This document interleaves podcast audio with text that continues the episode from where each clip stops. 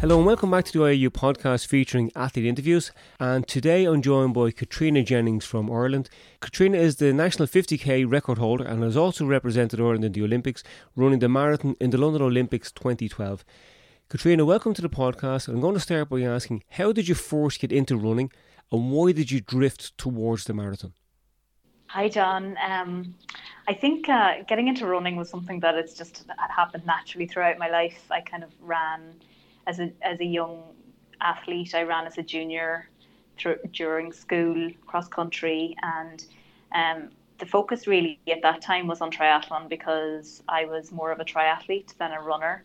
Um, and then when I was in college, uh, I guess I didn't have enough time or as much time as I wanted to train at all three disciplines and just focused more so on running because it was always my favourite of the three.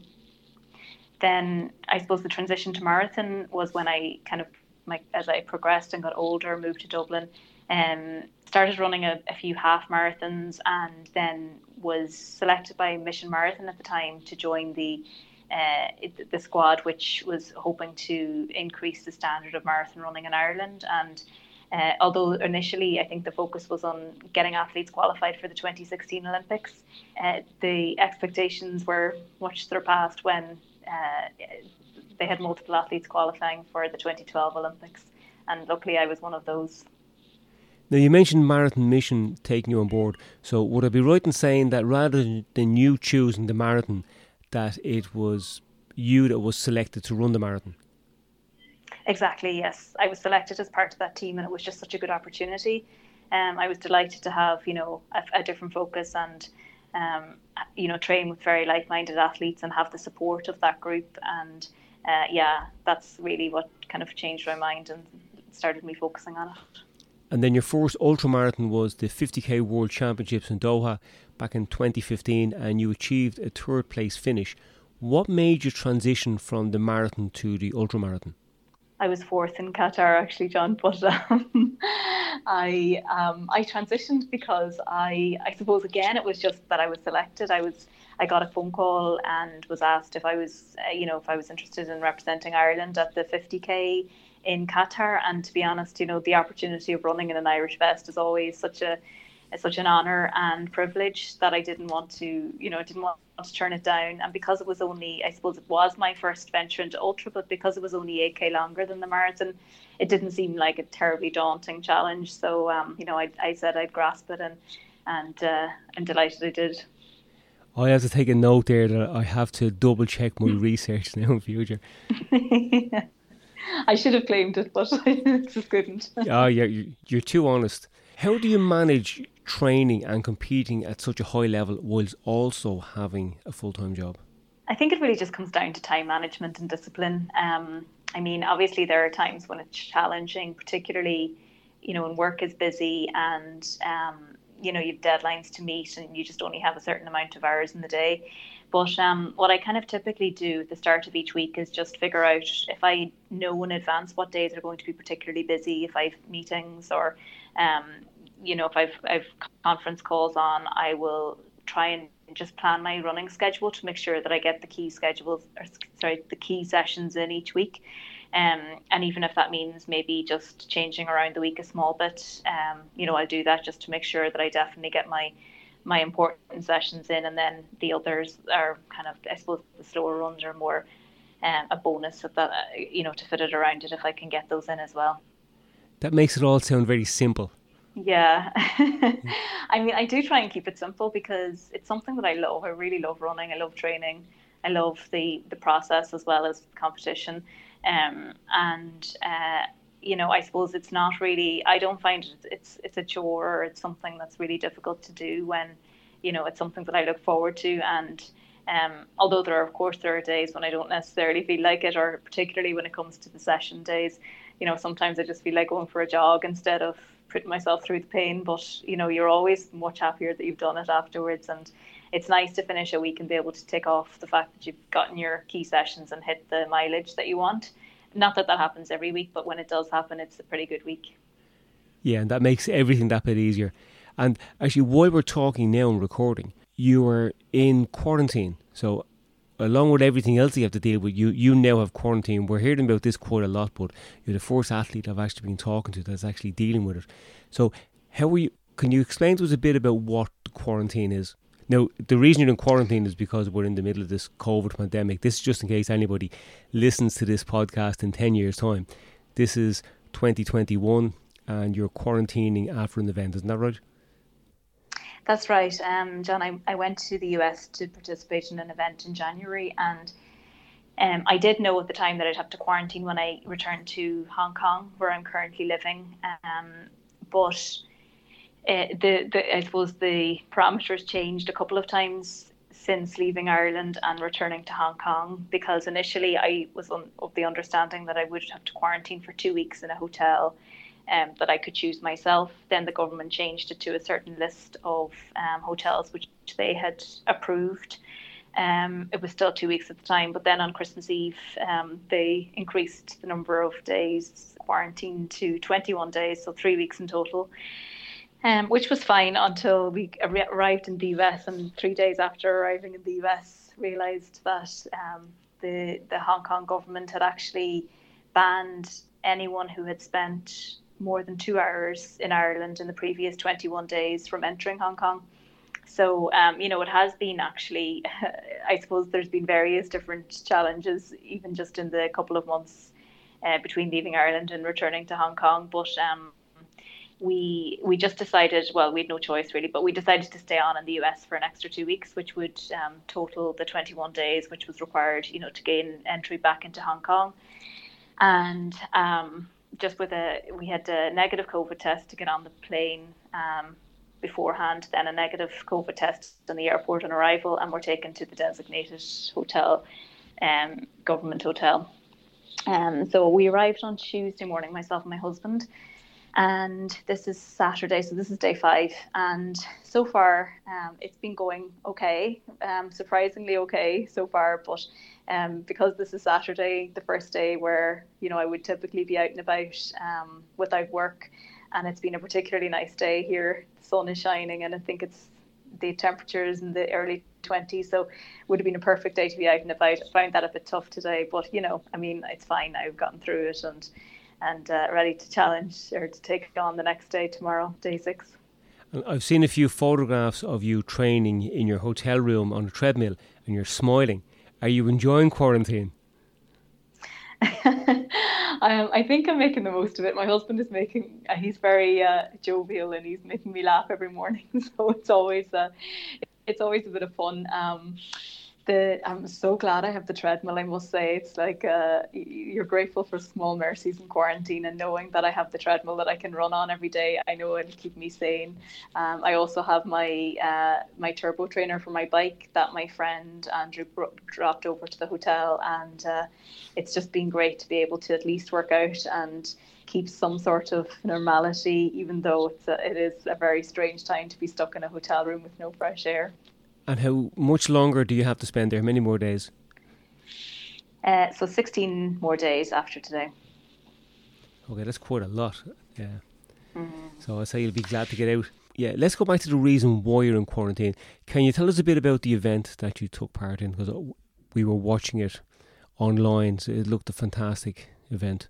Oh yeah, it was a really amazing event that Hoka Oni One organised. Um, I they reached out to me in October of last year to tell me they were organising a 100k race in Phoenix, Arizona.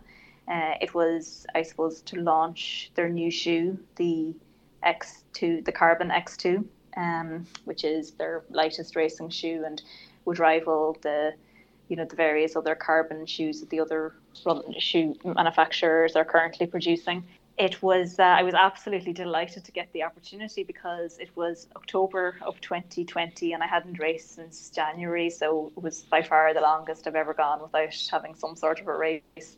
And uh, you know, I obviously jumped at the opportunity. Then in December, I found out I was pregnant, so kind of threw a curveball and um, wasn't I wasn't too sure what to do. I spoke to my doctor a couple of times and did some research myself just to figure out, you know, if it would be possible to still do it. And um, myself and my husband kind of, you know, debated it and thought about it for quite a while and decided with the help of Hoka One One that we would, you know, continue, that I would do it and, um, you know, obviously change my strategy, but at least I would still be involved in the event. And I'm really glad that I did, even though it didn't work out for me as I planned on the day. It was such an amazing event and I'm, I was really glad to be part of it. Do you know what next on your calendar? You finished third in the Comrades back in, was it 2019? It was 2019, the last time it was on, yeah. Would you have um, been doing it this year? Yes, I actually had entered both the Two Oceans Marathon in April and Comrades, uh, it, which was originally due to take place in June this year and then was um, postponed to September, but sub- subsequently was cancelled. And I just read a few days ago that. Um, unfortunately, the organising committee have taken the decision, and it would have been a very tough decision because it's the centennial anniversary of the race. Um, but they have taken the decision to cancel it just due to the current pandemic and um, you know the the health concerns for participants, which is you know I suppose the right decision, but a very tough one at the same time. Yeah, seeing that, and it's, so it's, it's, very hard, isn't it, when you see a race being cancelled more than once, especially a race with with such a history, because it can be hard in a way to bounce back from these things. It's almost like starting all over again. Yeah, it's very disappointing, and I think they had really, you know, great plans for this year. I mean, it's almost like an institution in South Africa. It's, um, I suppose it's difficult for us to understand it or for anyone that hasn't run it. It's kind of difficult to explain the significance of the run um, because it's not just for elite athletes it's for it's for the masses it's for everyone you know it's it's a very big personal challenge for so many people and um, you know it's actually just it's pretty humbling just being there and being part of it. And um, you know I do I really feel for the for the race and the organizers I'm sure it's it was it has been a very tough week for them now, the way you've answered that, I can hear your passion for running. So I want to know now, what do you most enjoy about training and competing? Um, well, I, I do always train to compete. My, my, like I, I always want to have a goal. I want to something to focus on and to get me out on and, as, and do those tough sessions, as I said, on the days when you don't necessarily feel like it. Um, but I, I do love, as I also mentioned earlier, I do love the process. I love putting on the runners, getting out there and just feeling free. Um, and there are days when you feel absolutely amazing and you're almost bouncing off the ground, and they're the days that you just want to battle and you know keep forever. Um, and that that feeling is very hard to get you know, in, in any other sport I've tried, I, I suppose, I, as I mentioned at the start, I used to be a triathlete and I've also tried rowing for a while. And I've tried many other sports when I was younger. And I do love sports generally, but I think running will always be the one sport that gives me the most joy. And, uh, um, you know, I do, I think it's just, it's, it's an amazingly simple sport, but it can give you so much joy and happiness. And could you tell me about some of the major highlights in your running career? Uh, qualifying for the Olympic Games in London 2012 was certainly probably my biggest highlight, followed by placing third in Comrades Ultramarathon in 2019. Um, they were, I suppose, they're the two standout moments because they were just, I suppose, they came at a time when they really lifted me, and um, I, I, was just really, really proud of the way I executed the races, and um, kind of they went almost, they just went really well, and it was days that I look back. It was those two races that I look back on and think they were probably my two best races ever.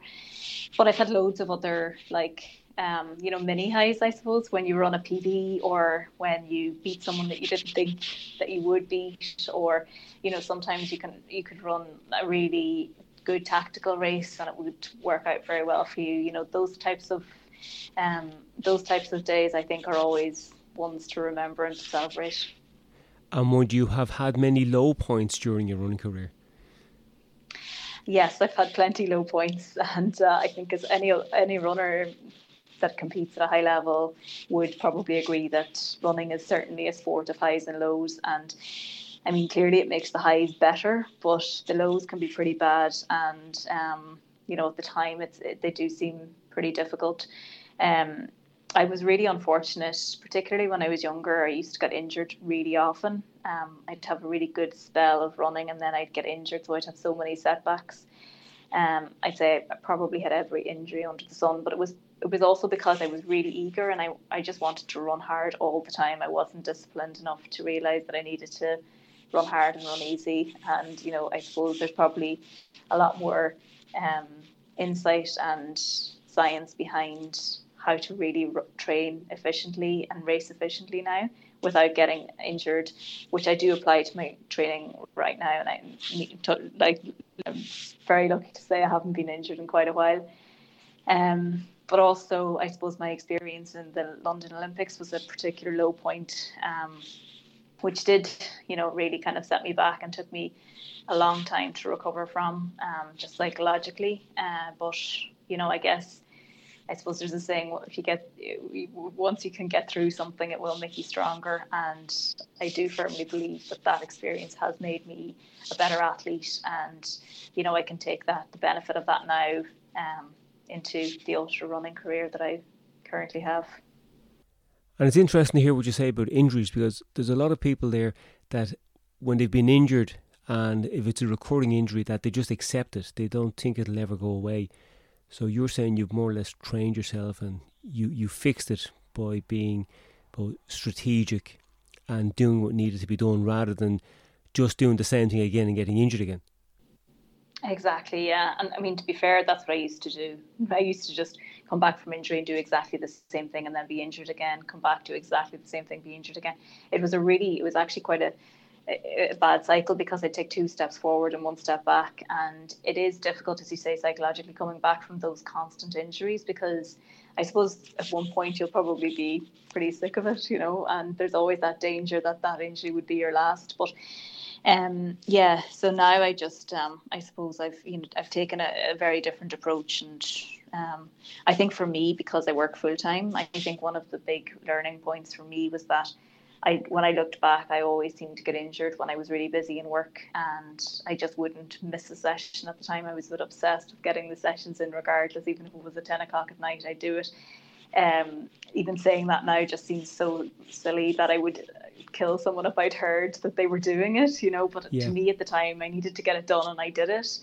Um, but uh, but yeah, like I suppose just maybe being a bit more mature and being able to look at it with a uh, a more I suppose, like a better overview of the entire system and the goal, I can kind of see a bit more clearly and um, seems to be working. Yeah, it's, e- it's easier to give advice than it is to take it. And for an athlete that is highly motivated, the easiest thing to do is to train and to train hard. It's not so easy to do the other important stuff when it's take a day off, take a rest, step back, or not train through a bit of pain, thinking that pain is a sign of weakness, which was the old fashioned way of training. That you got to know and listen to your body and, and listen to the warning signs and prevent them from getting into something more serious. I think that's that's what you're doing now. That that's something you've learned along the way. That's absolutely it. Yeah, yeah. You just have to difficult and all as it is, and I think you've hit the nail on the head when you said the, you know the hardest thing for an athlete to do is to take a day off or a rest day when it particularly if it's not scheduled in their in their training program. I mean, taking a rest day when you should be training is just sacrilegious. But um, yeah, that's very difficult. yeah, difficult. no, I think yeah, very very difficult. Um, even if you're told to do it by your coach, it's still difficult. Um, because you really do feel like you're slacking, and you think if you're competition out training. But um, as you say, there are the days when it's probably the most important to take the rest day, and actually not running is more beneficial than running. And just what you've mentioned there, I, I think that's the way athletes can sometimes evolve into coaches because they learn so much along the way and they can apply those learnings. And in some ways, it can be too late for them to apply it to themselves in the in the best possible way. So they then use it to help somebody else not make those same mistakes. Yeah, absolutely. And um, I suppose there's a few people that I'm kind of helping out in Hong Kong here um, they just wanted a bit of advice on training. And I was kind of um, guessing that by the way we were talking there, that the way you were yeah. talking, you were starting to sound like a coach. yeah, but it's really it's funny. It's so interesting because it's so easy for me to see when I, um, you know, when I'm looking at what someone else is doing, it just jumps out like so immediately that there's a there's a there's a problem and it's going to develop into a problem. But but but as you say, it's really really difficult to apply that to yourself. Like even even though I can see it in other people, I still can't necessarily see it in myself. Even though I'm getting better at it, it's still challenging. Yeah, it's like when you look in the mirror, you won't always see what somebody else sees. Yeah, exactly. Now, speaking of low points in that again, how would you have motivated yourself to bounce back from setbacks? Do you have any particular strategies that you started to use? Uh, no, I think I just I just have a burning desire to continue to push on. And I just never seem to have lost that. And I'm really lucky, I suppose, that I can say that. Um, but setbacks, I mean, of course, you know, init- your initial reaction may be, oh God, why has this happened again? Or, you know, you have to, there's probably a day or so when you feel sorry for yourself and you, you're kind of, you are thrown off a bit. But I mean, you know, I've never really gotten to the point where it's ever it's ever really challenged me that much in that I always just want to get back or if I'm injured my initial thing to do is always to start cross training ASAP because I like I'm doing it so that I know when I return to running I just pick up the fitness much faster. And in fact cross training over the years for me has worked out so well I often wonder if maybe I should actually put it into my routine like full time because yeah, I've often come back from injury purely cross training and run PBs.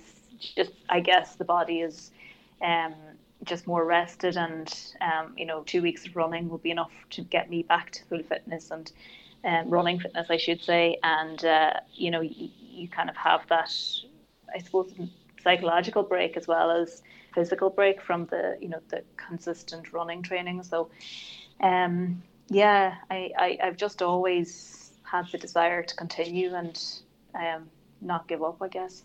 And what would your opinion be on nutrition and sleep? How much importance do you place on those? Um, I think sleep is absolutely vital, and um, you know that's. I think everyone knows that sleep is the best way to recover. Um, and particularly, you know, getting at least eight hours sleep a night um, is just absolutely essential. I mean, aside from the training side of it, I couldn't survive without eight hours anyway because I'd be be a nightmare to live with. But um, yeah, and and on the nutrition side as well, like the nutrition is clearly very important. It's just the fuel for the body and fuel for recovery, for um, you know, for preparing you for the next session and for for enabling you race at your your top level and I, I must admit would probably be my biggest failing um, where I probably you know um, I suppose when you make loads of sacrifices there's one weakness that I would have it would be the nutrition. I, I probably don't focus on it as much as I should. And are you finding the sleep difficult now at the moment seeing as you're contained in one room no, actually, I find I get really tired at about nine o'clock, which is so early. But I think I'm still small but jet lagged coming from LA, um, just earlier this week. So um, I seem to be like falling asleep around nine, half nine, and waking up at five. So it's fine. Like I mean, it's nice to have. It's nice to reach the point in the evening where you're exhausted and you need to sleep. And I think the exercise during the day is certainly helping me with that. Yeah, but it is great that you actually got a hold of a treadmill. Like you did well with that. Was that on room service? Yeah, for sure. no. are you are you the only one that has one? I think so. Yeah. No. Um, I got a. Well, I didn't get it from the hotel. I got it from. I rented it from a guy who's uh, set up a little business to to oh, supply people during quarantine, which good. is pretty good. Yeah.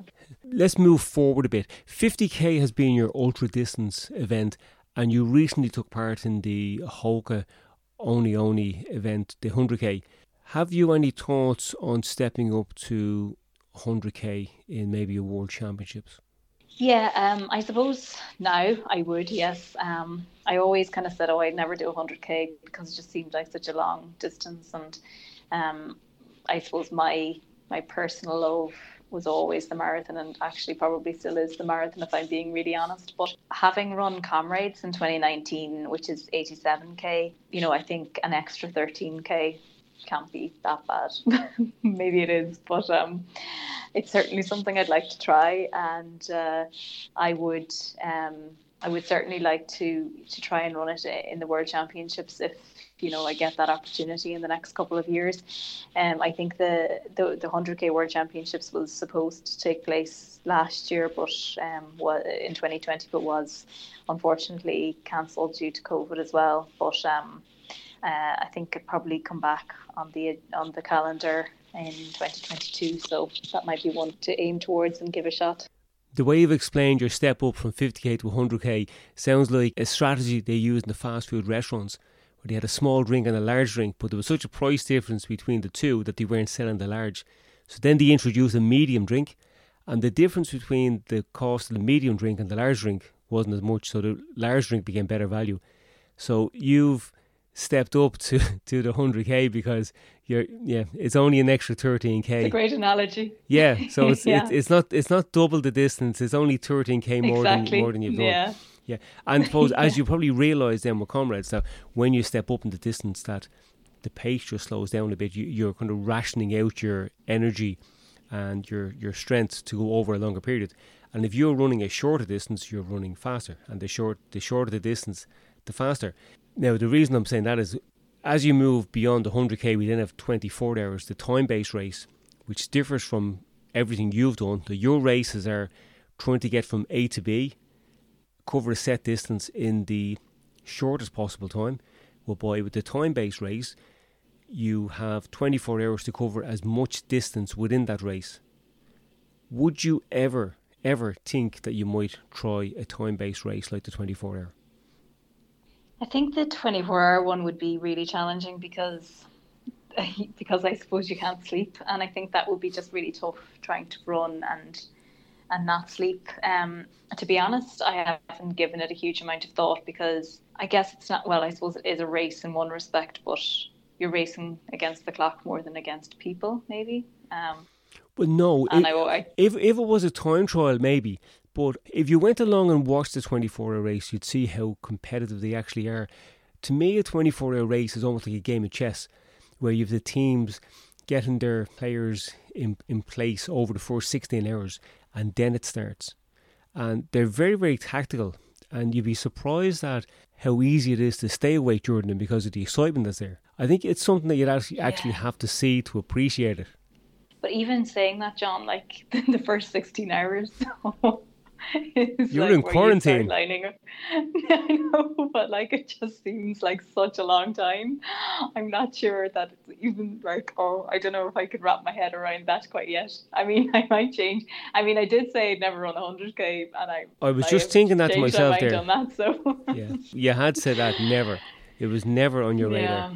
And this no. year we have the Anglo Celtic Plate, which is a home nations competition between England, Ireland, Scotland, Wales, and Northern Ireland and Ireland hasn't had much participation in the 100k over the last few years, so we're hoping that that'll get a, f- a few more athletes interested.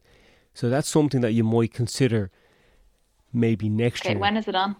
Well, this year it's on in August and it's on in Ireland. So next year I think it's on in Wales or could be Northern oh, Ireland. I'm not sure exactly which one next year. Event. Very good. So it might be something to consider next year. And if you're home in Ireland at the time, you might come out and have a look. Definitely, yeah, for sure. Now, before we finish up, I'm curious to know how you're killing your time in quarantine apart from the treadmill. Are you reading any books at the moment? Is there any? I'm looking for bits of inspiration.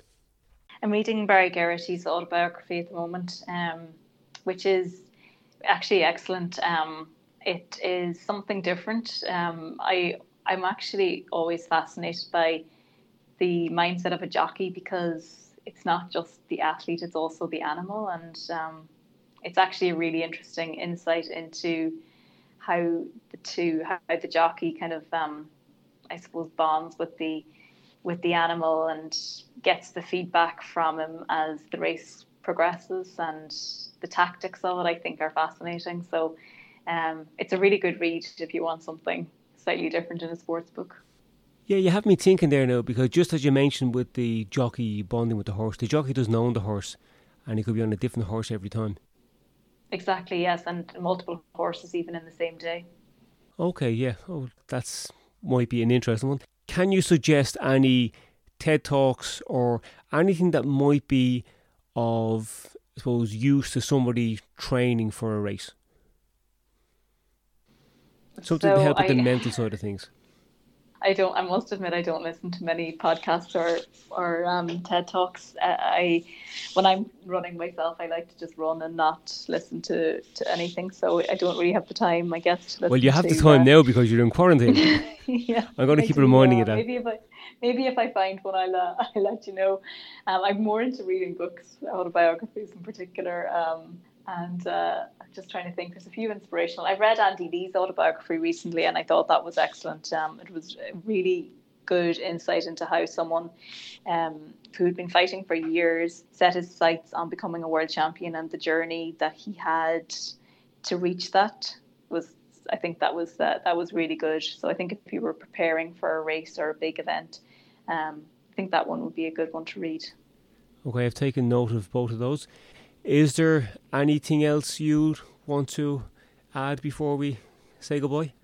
No, I think that's been great, John. Um, before we finish up, the IAU Global Sol- Solidarity Run is on the weekend of March 20th, 21st. Will you be taking part in that on your treadmill?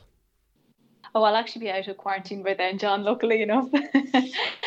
um, yeah, I mean, it sounds pretty amazing. Um, I'd really like to be part of it. It will probably depend at the moment on what the weather is like in Hong Kong because uh, if it gets really hot, um, I just have to be careful with the pregnancy. But um, but yeah, all going well. I think I'll I'll, I'll participate and uh, and uh, see how it goes.